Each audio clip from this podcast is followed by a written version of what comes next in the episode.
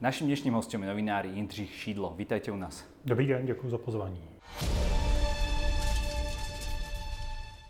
Pán Šidlo, vy ste jeden z tých českých novinárov, ktorý sa veľmi intenzívne zaujíma aj o dianie u nás. Ako vnímate tú momentálnu koaličnú krízu? Tak viděné spoza Moravy. Uh, to je, jste začal z osté, jo. Já si nejsem jistý, jestli, jestli uh, jsem o ní schopný říct něco jako zásadně chytého. Já jsem vnímal to velmi intenzivně, jak se Slovensku v roce 2020 podařilo vlastně nečekaně jasně zbavit se smeru jo, to, to postficovského. To jako byla zvlášť proto, že jsem ještě předtím slyšel e, ze Slovenska, že nejpravděpodobnější variantou je pokračování vlastně Fica s, s Kotlebou a tohle byla jako velká senzace. To, co se pak dělo, zejména v, jako v, v období nákupu ruských vakcín a, a tak, tak to mě, jako musím říct, velmi pobavilo. To jsem si říkal, a Schválně, jestli to pak zažijeme i v Česku, až jednou Česko udělá stejný krok a tady zbaví se dlouho vládnoucího politika, který tu zemi velmi roz, eh, rozděluje, čímž myslím Andreje Babiše. Eh, teď eh, nevím, jestli, jestli jsem k tomu schopen říct něco jako velkého. No. Prostě když si je to... Já myslím, že v tom trochu je taková ta, a to je v Česku taky časté, ta touha jako nevím přesně, co chci, vím, co nechci a nepřestanu, dokud nedostanu to, co chci. Jo, a to si myslím, že se stalo z mého pohledu, ale omlouvám se, jestli je to příliš jako eh, povrchní pohled eh, na Slovensku. Je samozřejmě otázka, vy máte pokud jim za rok a půl znova volby, že jo? nebo tak nějak zhruba. Mm-hmm. Jo, jako co může být potom? Protože my tady v Česku řešíme teďka, nebo spousta lidí řeší otázku, vzhledem k tomu, v jaké, situaci, v jaké situaci ta česká vláda je, a taky jako velmi významně klesají klesá důvěryhodnost, byť těm stranám jednotlivým ne, to je zatím, ale to se stane, tak co vlastně může přijít ještě potom? Jo? Že v Česku měla spousta Čechů, zejména těch, kteří, si, kteří deset let prohráv, byli na té straně, která prohrávala jedny volby za druhými, jo? od sněmovních přes prezidentské, jo?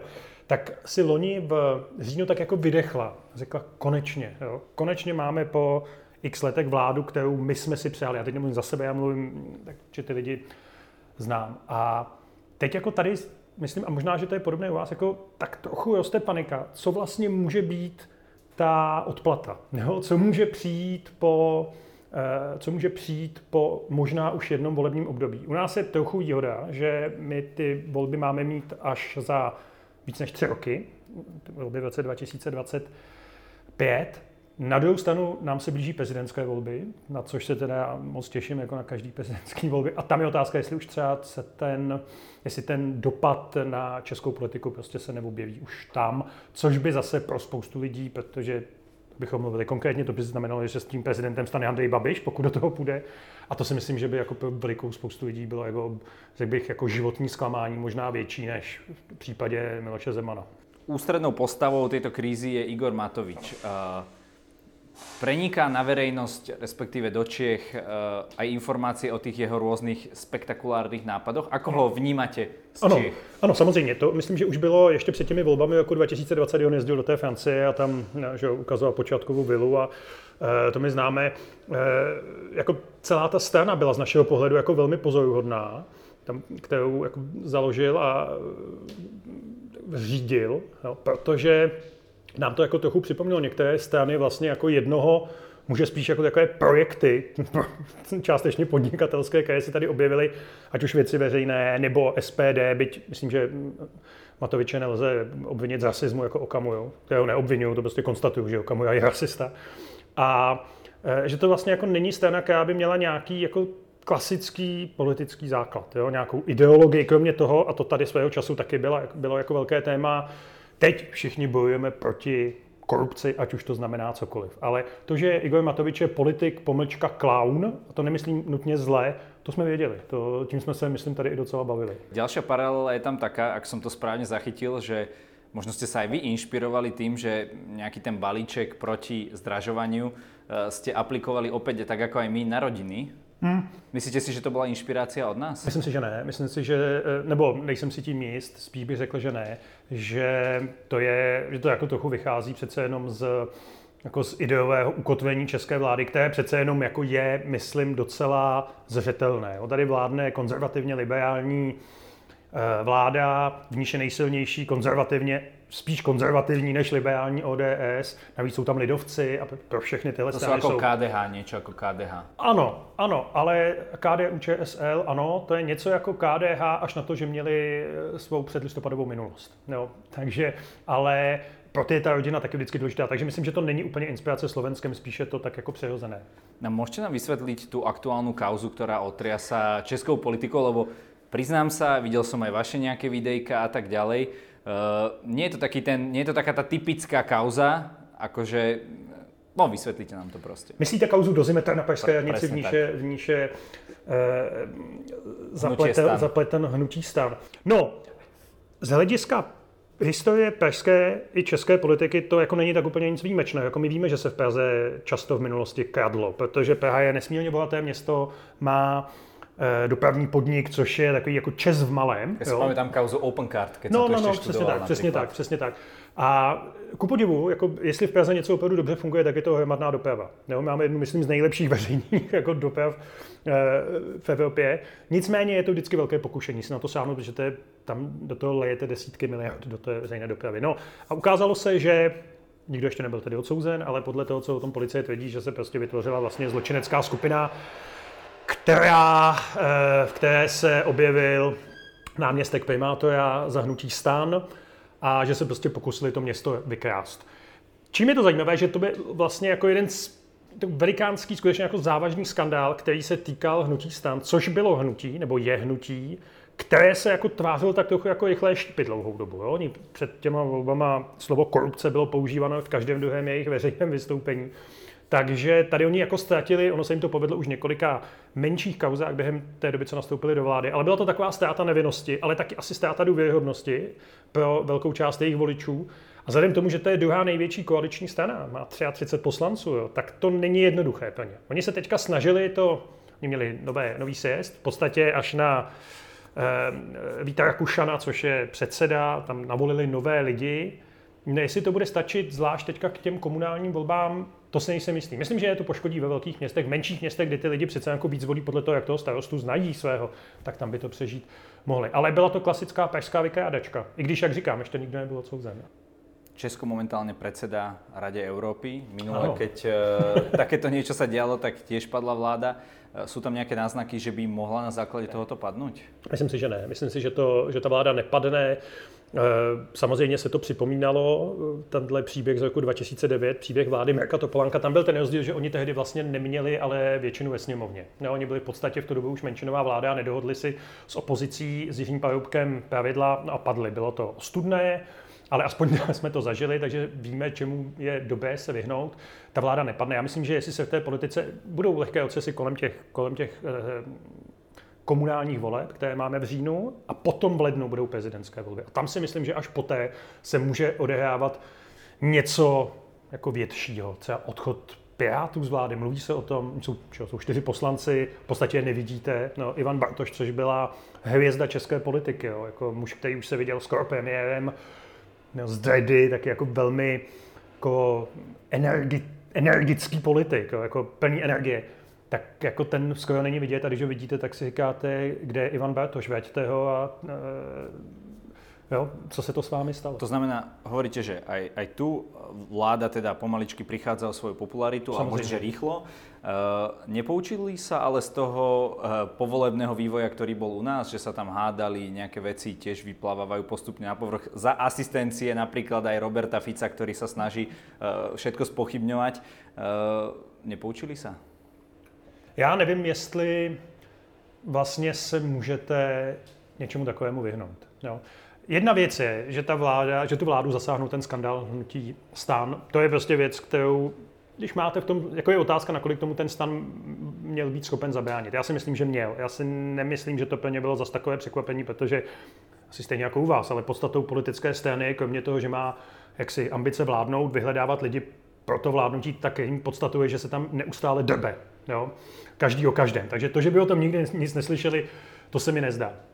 Tahle ta věc je samozřejmě, eh, jak si tu vládu významně zasáhla, ale oni oslabují jako opravdu objektivní věci, jo, jako inflace, růst ceny eh, energií, eh, válka na Ukrajině, Česko je na přepočet obyvatel jaksi nejštědřejší stát, co se týče přijímání uprchlíků z Ukrajiny, což já si myslím, že dobře, že tím tak trochu splácíme to, jak jsme se chovali v letech 2015 a 16. My tady všichni středoevropani. Na druhou stranu to jako má své důsledky samozřejmě. Jo? A nevím, jak dlouho lidé, myslím, že zatím to Češi vydrželi až obdivuhodně. Otázka, jak dlouho to ještě budou jako ochotní s takovouhle noblesou Eh, dál snášet. Takže jako kombinace objektivních faktorů a plus ještě jedno, že jako ta země už v době, ještě před válkou, kdy ta vláda tu zemi přebírala, jako fakt nebyla v době kondici. No, dva roky covidu, vláda Andreje Babiše, která schazovala peníze z vrtulníků každý 14 dní.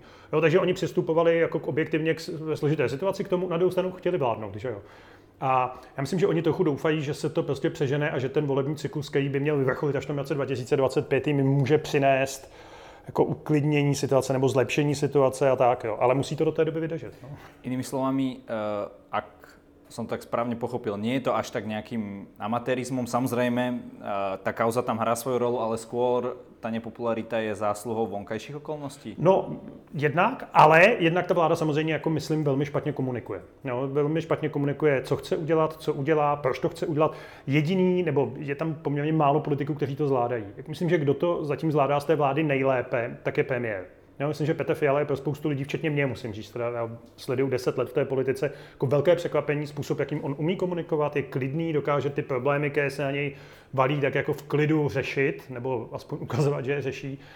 Eh, ale zbytek té vlády, jednak jsou tam ministři, o kterých jsme vůbec nic neslyšeli od chvíle, kdy byli jmenováni, což je možná v některých případech i lepší, ale jinak ta vláda není jako úplně nejpřesvědčivější. Na druhou stranu, eh, my jsme tady měli eh, vládu ještě v době covidu vládu Andreje Babiše, která jako dělala čtyři tiskovky denně, kdy většinou v 10 hodin dopoledne něco oznámila, aby to v 6 hodin večer jako neplatilo. To, to mi něco připomíná. Teraz jo, mám to, také deja vu.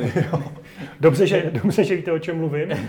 A e, jako ta, ta minulá vláda byla, nás informačně přehlcovala. No, Andrej Babiš, to je jeho podstatu, je přehlcování voličů a e, jeho nejbližší Karel Havlíček, Alena Šilerová, to bylo totež. Tahle ta vláda podle mě komunikuje málo, špatně, byť oni říkají nás je pět. My se musíme nejdřív jako domluvit uvnitř a pak to můžeme oznámit. Jo. Problém je, že eh, často jako ta veřejnost ani netuší, kam ta vláda míří. No, otázka je, či je lepšie to, čo robia naši, že každý si dá separátnu tlačovku, povie, čo chce spraviť a, a potom už keď to povedal verejně, tak snaží se to za zatvorenými Víte, že není, jako samozřejmě není, není, ale jako existuje asi možná i nějaký způsob, který je tak jako napůl, který by mohl fungovat, aniž by ten národ dostával permanentně do Eh, do křeče, do hysterie, do nevědomosti. Eh, jo, to si myslím, že ta česká vláda ještě nenašla. Mm-hmm. Vy jste vzpomínali Andreja Babiša, který momentálně obchádza štát no. so svojou dodávkou a stretáva ľudí. Prečo on prostě nepovie, že ide kandidovat na prezidenta? Čo... Já si myslím, že on to ještě sám možná neví.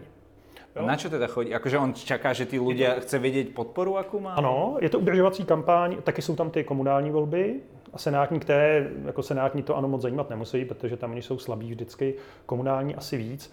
Já myslím, já jsem slyšel i vysvětlení, že Andrej Babiš tak jako čeká, jestli by se přece ne, ne, nenaskytla možnost, že by ta vláda padla a že bychom se třeba vydali k předčasným volbám. Já si myslím, že se to nestane, protože ono už jenom, že jako ten vlá, pád vlády nikdo nestojí, protože vláda padá vždycky jenom ve chvíli, kdy jako víte, co bude potom. Jo? A tady to, myslím, nikdo neví, respektive to, co tuší, tak toho se bojí.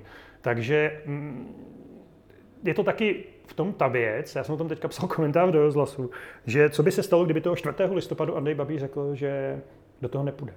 No, to jako v tu chvíli úplně mění tě těm soupeřům. Ty soupeři pořád musí počítat s tím, že budou že vlastně se, to, co se děje teď, je to, že se ti soupeři ucházejí o možnost se v druhém kole utkat s Andrejem Babišem. A na to je zaměřená ta taktika. On to ale může být úplně jinak. No.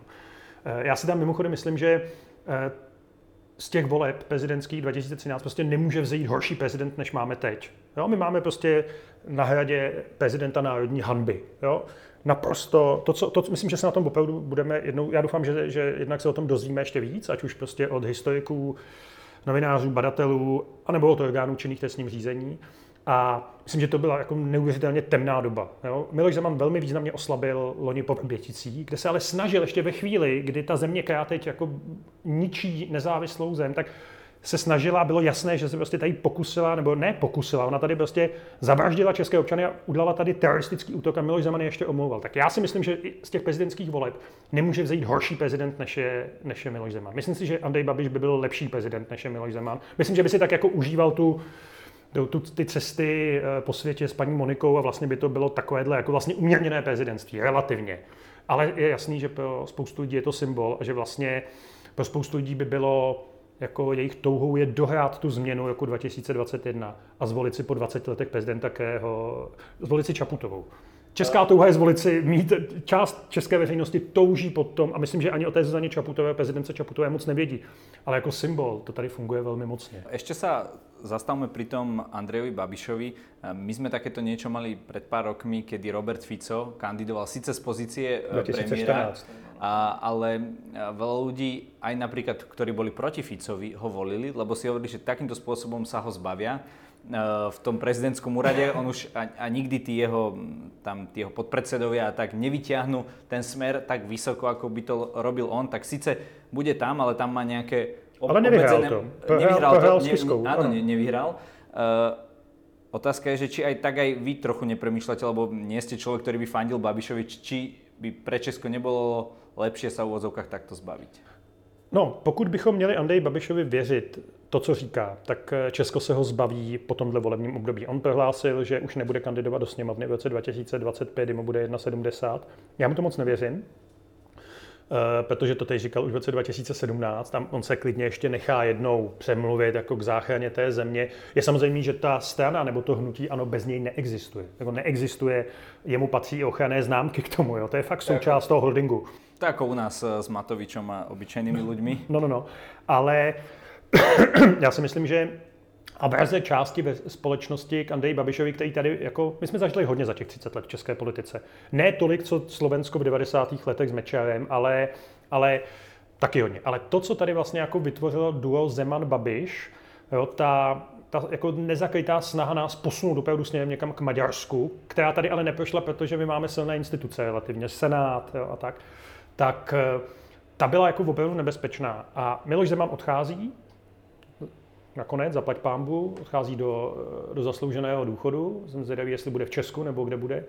A eh, Andrej Babiš tady zůstává jako druhý symbol. Jo. A jako to, jak, jako jeho obří střed zájmu, jeho snaha ovládnout média, nejenom ta soukromá, ale i veřejnoprávní. Jo.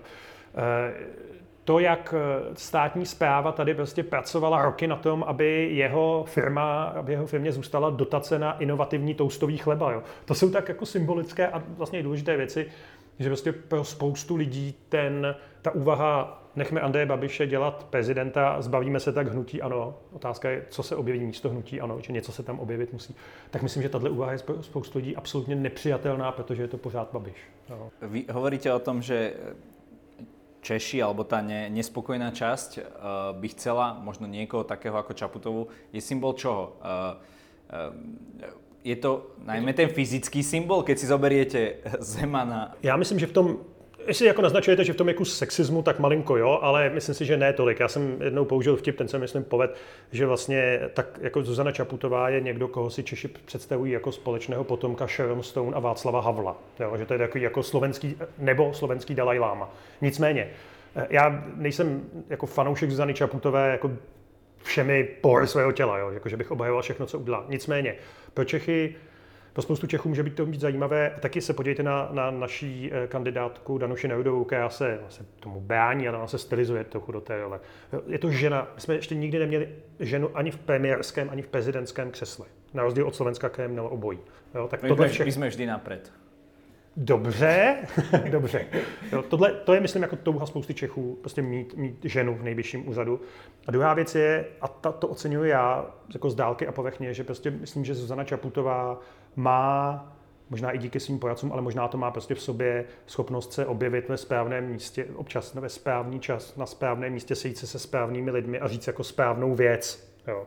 A to je něco, co eh, tady Česko, myslím, jako téměř 10 let postrádá. Ještě to první období, řekněme, že prezident Zeman dělal to, co měl posledních několik let, se prezident Zeman v podstatě neobjevuje na veřejnosti a je otázka, jestli je dobře, když se objeví a něco řekne, nebo jestli je lepší pro tu zemi, když propána nic neříká. Jo.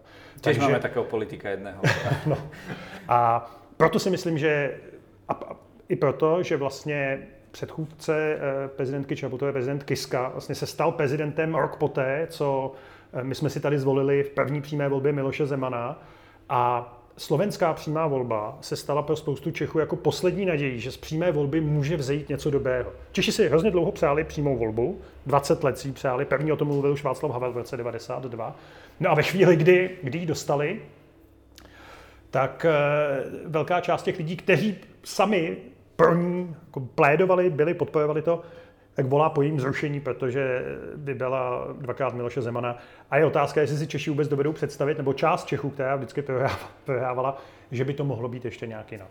Jsou teda uh, Babíš, uh, Nerudová sa volá? Ano, Danuše Nerudová, Danuše Nerudová, Ano, ano, uh, z, Brně, z Brna. Uh, a Petr, generál Pavel, ty největší favoriti? V tuhle chvíli ano. Ještě bych tam dal, ještě bych tam možná, i když jsem v poslední době o něm vůbec nic neslyšel, ale eh, ještě by tam mohl patřit eh, Josef Středula, šéf odborů, to je jako silná postava objektivně, ale ti, které jste vyjmenoval, patří mezi ty nejsilnější, přičemž zatím podle těch průzkumů, ale máme dovoleb jako sedm měsíců, tak eh, ty nejsilnější jsou eh, generál Pavel a Andrej Babiš. Přičemž Andrej Babiš ještě neřekl, jestli do toho půjde. Generál Pavel ještě oficiálně neoznámil kandidaturu, ale už sbírá podpisy, tam to můžeme brát jako jistotu. No. A nebude to eh, bez toho Babiša trochu nuda ta volba, keď nakonec nepůjde do toho? No, to by byla, samozřejmě, to máte úplnou pravdu. Já si v tu chvíli myslím, že by vzrostly naděje Josefa Středuly, protože vždycky máte nějaké to, jako, to jádro voličů, které, řekněme, v minulých volbách volilo Miloše Zemana a to, které volilo Karla Schwarzenberga nebo, nebo Jiřího Déhoše. A ta část voličů, která volila Miloše Zemana, kteří jsou teda, myslím, teď jako velká část z nich hrozně zmatení, co se to děje, jo? že prezident eh, kritizuje Putina, tak jo. to myslím nečekali po deseti letech tak tahle ta část toho, té země bude potřebovat eh, jako svého kandidáta, člověka, který bude mluvit jejich hlasem. To je jako správně z hlediska jako demokracie. A tam si myslím, že by, že, že by přišel v úvahu právě Josef Středu jako odbojový vůdce. A v vašom poslednom videu Šťastného pondelí uh, vlastne som videl vás, že ste si nachystali dodávku, takže idete do toho, lebo pozrite sa, ja som nad tým tak rozmýšľal. Ste známi, Vek máte. Vek mám, no, uh, slogan máte. Slogan mám, zašídla bude nejlíp. Uh, zašídla bude líp, alebo nejlíp, to teraz, neviem, tam nejlíp, boli dva. No, nejlíp, nejlíp. nejlíp. A uh, máte nějaký internetový priestor, tak už len ísť do toho. Navíc ráčkuju stejně jako ráčkoval Václav Havel, takže tohleto dědictví by tam bylo taky. Ne, já nemám politické ambice, uh, skutečně, to skutečně ne. A uh, já k tý, nicméně se na tu volbu těším, protože tu minulou jsme málem ovlivnili. My jsme minule, když, bylo, když byla volba v roce 2018, tak my jsme vyhlásili jako vtip, ještě to tam jako bylo vizuálně jasné, že Miloš Zeman se nemusí účastnit prvního kola, že postupuje jako v boxu rovnou do druhého, takže kdo ho chtěli volit, že nemusí. A přišlo nám to jako dobrý vtip, lidem se to docela líbilo, jenomže ono se to dostalo na letáky, který někdo distribuoval v Ostravě dome a začala to vyšetřovat policie. No, jako téměř jako trestný čin maření přípravy voleb. A dokonce si vyžádala to pondělí na, na, na DVDčku. Takže my jsme jim udělali takový hezký slavnostní DVDčko, předali jsme jim to, i když to bylo samozřejmě online. A nakonec toho samozřejmě nic nebylo, jo, protože našim jako, naším, jako, my jsme nechtěli ovlivnit samozřejmě v žádném případě volby, ale jako zasáhnout do toho umíme.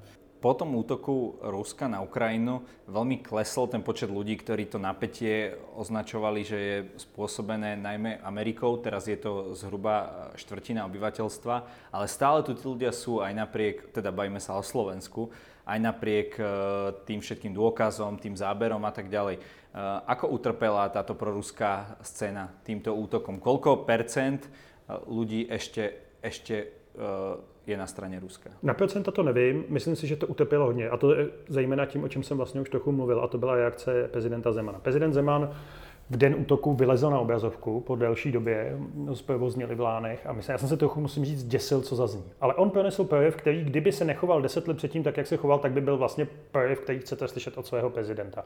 Odsoudil Rusko, prohlásil, že Putin šílenec podpořil Ukrajinu. No, to myslím, že muselo spoustu jeho voličů zmást. Taky důvěra v prezidenta je nejnižší jako v historii v současné chvíli. No, ti, co věří, že ho ještě máme, tak stejně mu nedůvěřují.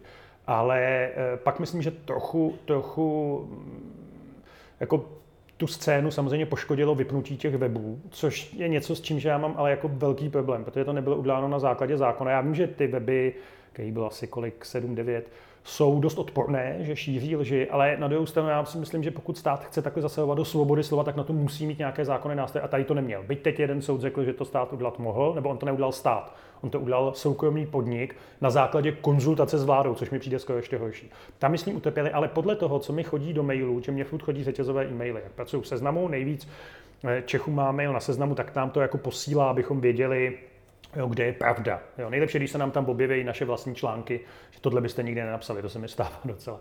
Tak uh, myslím si, že to v poslední době nabíjá zase trochu sílu. Jo. Že ty strany, které byly otevřeně proruské, tak ty už se, ty nejdřív tak jako taky trochu se stáhly, tím myslím zejména SPD, což je prostě strana která je loajálnější Kremlu než jako svý vlastní zemi, tak ta už jako, tam slyšíte pořád ty stejné narrativy. Nesmíme dodávat zbraně Ukrajině, aby neumírali lidé. Jo. Pojďme jednat o míru. Absurdní, že argument, který slyšíme od začátku.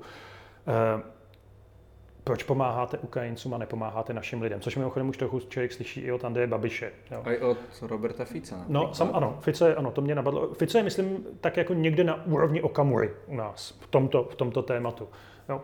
Ale myslím, že to zase jako nabíjá na síle a že eh, tím, jak ta válka bude delší a její dopady budou hlubší a hlubší, takže to možná na to uslyší čím dál víc lidí. Jo. Keď sa pozriete na Okamoru a jeho hnutie SPD, podobá se nějakým způsobem například na LSNS či Republiku? Uh, ja, jo, já myslím, že tam ta, že tam ta podoba byla s, s, s Kotleb, i když jako Kotleba je otevřenější jako nacista. Že? On tam to má, myslím, už i papír, takže se to může říkat. To Okamura se snaží, aby to tak nevypadalo, že on je přece jenom jako ten podnikatel, který jezdí v dobrých autech, ale přitom rozumí těm lidem. On není, není tak jako lidový typ a jeho spolupracovníci nenosí ty uniformy. Nechodí kopať, keď někde jsou uh, povodně a podobně. No, ale to myslím, že možná občas to SPD udělá, ale jako ten, ten, ten fundament je vlastně jako dost podobný. Ten, já si myslím, že Okamura je vlastně takový kotleba light. Jo. Mm-hmm. Ale mimochodem myslím, že jsem je viděl jednou na pódiu, eh, že, že tady kapela Ortel, což je, která se kamarádí s jednou slovenskou podobnou kapelou. Býval to krátký Ďurica. Ďurica. Ano, ano, ano, ano, ano. Jo, tak eh, že tam ta družba takhle je celkem... Alebo, alebo teraz Rogel, nevím, Jasně. já se v týchto, v týchto se nevyznám. V týchto... není tak, není tak jedno, jako, není, není to otevřený nacista jako Kotleba, ale jako v jeho řeči najdete prostě běžně popírání holokaustu, zejména romského a podobně. Mňa zaujíma, keď sa tak trošku od toho odliadneme, aj čo sa deje u nás, aj u vás, my vidíme naozaj obrovské rozdelenie spoločnosti, teda my si hovoríme, že ešte také nebolo, tak za môjho života teda mám pocit, že určite nie. Svedčia o tom aj nejaká nedôvera vlády a tak ďalej. Máme obrovské petície teraz za eh, predčasné voľby. Vie sa toto někdy změnit podle vás? Ne. Vieme se vrátit ne. do toho, ako vůbec není fungovat kam, já, si myslím, že, já si totiž myslím, že se není kam vracet. Jo. Já tu teorii, kterou říkáte, znám, vím a souhlasím s, ním jenom, s ní jenom potud, že je to víc vidět a to zejména kvůli sociálním sítím.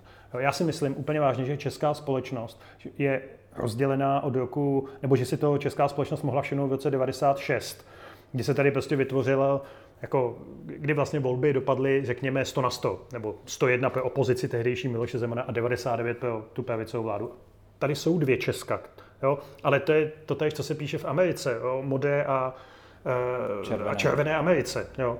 Eh, je to ve spoustě jiných, prostě máte dvě Polska pravděpodobně. Jo? Eh, je to podle spousty kritérií. Já si myslím, že se to nezmění, že to je celkem přirozené, jenom a to mě v poslední době teda trápí čím dál víc, když asi nejsem plně jako ideální typ, který by to dokázal hned spravit, jenom ty lidi prostě musí žít vedle sebe. No, jako můžeme spolu nesouhlasit, ale to, co občas vidím na těch sítích, a občas tomu i přispěju já nějakou jako reakcí, když už mě opravdu někdo jako hodně vytáčí, tak eh, jako, jako ta agresivita v té společnosti stoupá. Ale to základní rozdělení, daný mnoha faktory, to tam je a bude. A, jo, možná by to chtělo, možná kdybychom neměli Twitter a, a Facebook, tak by to bylo o něco, o něco lepší, ale u těch voleb to vždycky uvidíte. Máme tu aj eh, tlačené média, ktoré napríklad eh, podľa posledného Eurobarometra eh, majú veľmi nízku dôveru na Slovensku, jedna z najnižších, okolo, okolo 20% dôveruje tlačeným médiám, či už v printovej alebo aj v online podobe. Toto sa nejakým spôsobom dá zvrátiť? To si taky nejsem jistý. To je jako velikánská otázka, co vlastně, která jako souvisí vlastně s udržitelností demokracie a její kvality. Eh, tady je to o něco málo lepší, ale myslím si, že ne o moc. Jako důvěra v média šla tady za poslední 20 let jako velmi dolů. Částečně si za to můžeme sami, určitě. Částečně za to můžou politici, kteří jako začali hrát hru na nedůvěrně hodnění médií a my jsme jim na to přistoupili. To je mimochodem něco, o čem psal už před 30 lety Carl Bernstein z, z Washington Postu. Jo, napsal slavný text, který se jmenuje Kultura idiotů. V roce 92 vyšel v Respektu a popisuje to, co se v Česku pak jako k čemu Česko dospělo o 20 let později. Já si nejsem jistý, jestli, jestli se ještě povede i vzhledem k, jako k technologii a k tomu, jak se ta média jako demokratizovala. Každý je dneska médium, že? tak jestli se to ještě takový ty starý časy kamenných jako domů, který vytvářeli ten, to, to veřejné mínění a tak, to už se asi nevrátí a je to, je to jako logické. Já si spíš myslím, že já jsem rád, že se to už na některých školách dělá, že je důležité učit děti ne, co mají číst a co si mají myslet, ale naučit je, jako, aby věděli, co čtou, jo, aby se vyznali v nějakých základních, jako základní mediální gramotnost. Říká jeden můj známý, říká ne, z generálního štábu, říká, mediální gramotnost je braná povinnost zítřka. Jo. A myslím si, že to je opravdu jako hrozně důležitý, protože jako ten zmatek, který, v kterým se můžete dneska utopit. Jo, a teď mluvíme, jako teď nemluvím jenom prostě o lidech, kteří si přeposílají řetězové e-maily, to mluvím i o celkem běžných konzumentech médií, tak je jako velmi nebezpečný. Len eh, teraz si nepamätám presne tie čísla, ale robili prieskum medzi učiteľmi, že koľko percent z nich, a to boli že desiatky percent učiteľov napríklad e, čítajú konšpiračné médiá, no. hej, a, e, na Slovensku teda. E, ďalšia vec, čo sa týka reformy školstva a tak ďalej, to je, to je v nedohľadne. Takže čo teraz budeme len pár rokov sa pozerať, ako sa to zhoršuje, lebo, lebo nemá kto de facto spraviť rodiče. takéto zásadné. Rodiče. Jo, myslím, že to je trochu věc rodičů. Já mám...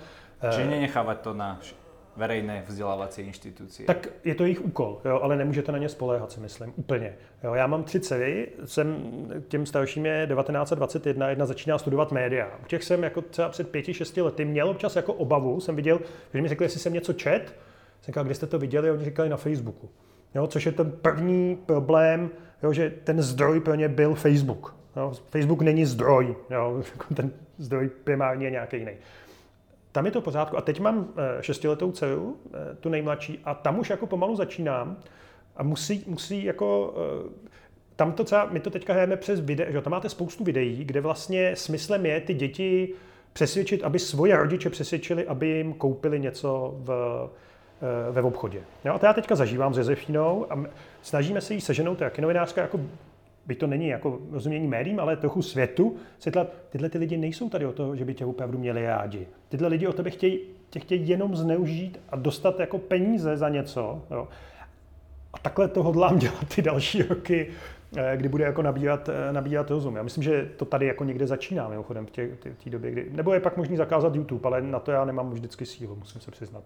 Keď se tak pozeráte na súbeh týchto všetkých různých kríz, ako se pozeráte na budoucnost? já se na budoucnost, já nevím, jo.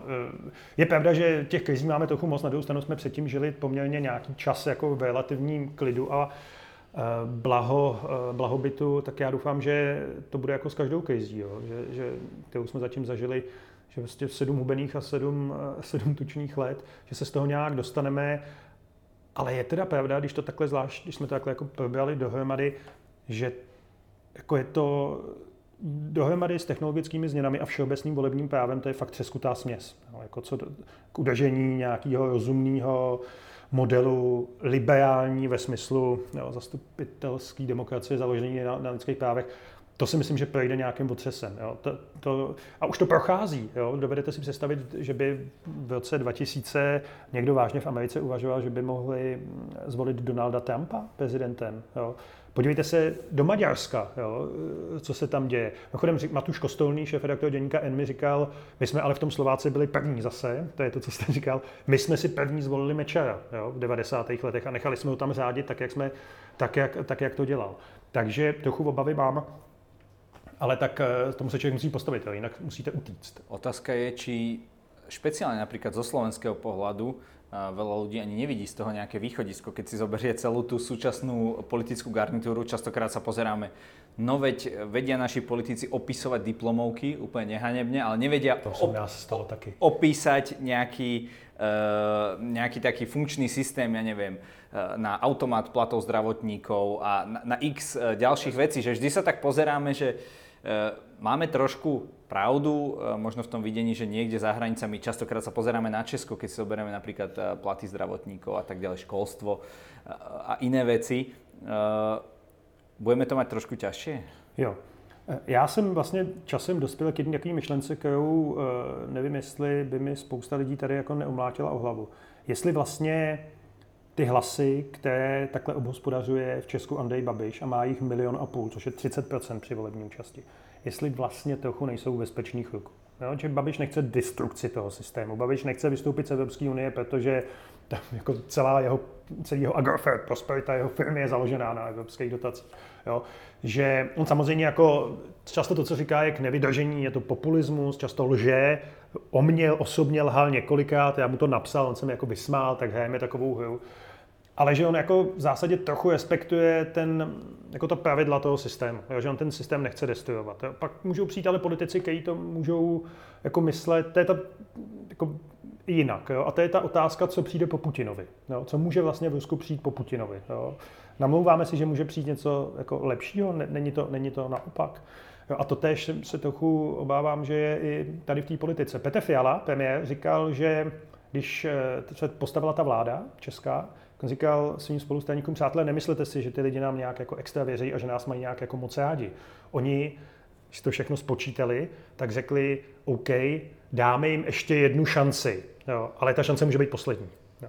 A to je, myslím, něco, s čím ta česká vláda a vlastně celý Česko teďka žije. Jo. Navíc, to už bych zabíjal do detailů, ta vláda vlastně vládne jenom kvůli milionu propadlých hlasů. Jo. Tam všechno, co mu se mohlo stát, aby té koalici pravicové, těm dvěma koalicím, středopravicovým, jako nahrálo, tak to se loni v jeden den v září, v říjnu stalo a nejsem si jistý, jestli se to může stát ještě někdy jindy. Taká jistá otázka je na Slovensku. Čiže si hovoríme, čo to přijde, hej, keď vidíme, že Smer starý a hlas, Nový. dobre, to hovoríte vy, uh, má uh, eh, 40%, plus teda jedni kotlebovci starí alebo hmm. noví. Čo z tohto může vzniknout? No to já nevím, to si řešte sami. My budeme či tiež nemáme, či tiež nemáme ne. ako keby tuto Rozumím, jednu no. šancu. Ano, ano. E, bude to zajímavý možná, že zase na Slovensku po tom, co jsme tam teda viděli několikrát ty inspirace pro Česko, ať už to byly tam velká koalice proti Mečerovi v roce 98, slovenský reformy přelomu tisíciletí. jsou věci, které se tady jako hodně sledovaly a třeba pro českou pravici to teoreticky byl jako velký vzor. Jo. E, zvolení e, Kisky a Čaputové a plus ukončení vlády Fica, což byly tyhle ty vrcholy, tak ty vždycky v Česku zarezonovaly. Jo? Tak my teďka se budeme dívat, jak se jako vy vyrovnáte s tou fází toho, jako co může vlastně přijít poté, když, a já nevím, jestli to tak, tak hluboko na Slovensko nevidím, ale může to tak být, jako co přijde po tom zklamání. Jo? Pokud tahle vláda, kterou vy máte, a stejně tak u nás, ta vláda jako nenaplní, a já si myslím, že je vyloučeno, aby naplnila všechno, co od ní lidi čekali, tak co může přijít potom? Nakolik ta změna bude hluboká a zásadní a nakolik jako ohrozí vůbec tu liberální demokracii, anebo jestli to bude normální střídání vláta, uh, budeme překvapení. Já moc doufám v to druhý, teda u vás i u nás. Pán Šidlo, každý u nás může na závěr povedať našim divákom to, co sám chce do této kamery. Nech se vám páči. Eh, já chci ještě využít eh, tady jednou prostor, abych poděkoval zaměstnancům BUSH Kramáre na Kramároch, nemocnice, kde jsem loni skončil s plicní embolií, za to, jak se o mě eh, starali. Chtěl bych poděkovat eh, záchranné službě Bratislavské, která mě vezla do té nemocnice. Eh, nejenom, že jste mi zachránili život, ale díky tomu, co pak všechno následovalo, jste mi ten život udělali jako významně lepším dneska. Takže ať je Bratislava díky moc. Děkujeme a veľa zdravia. Děkuji.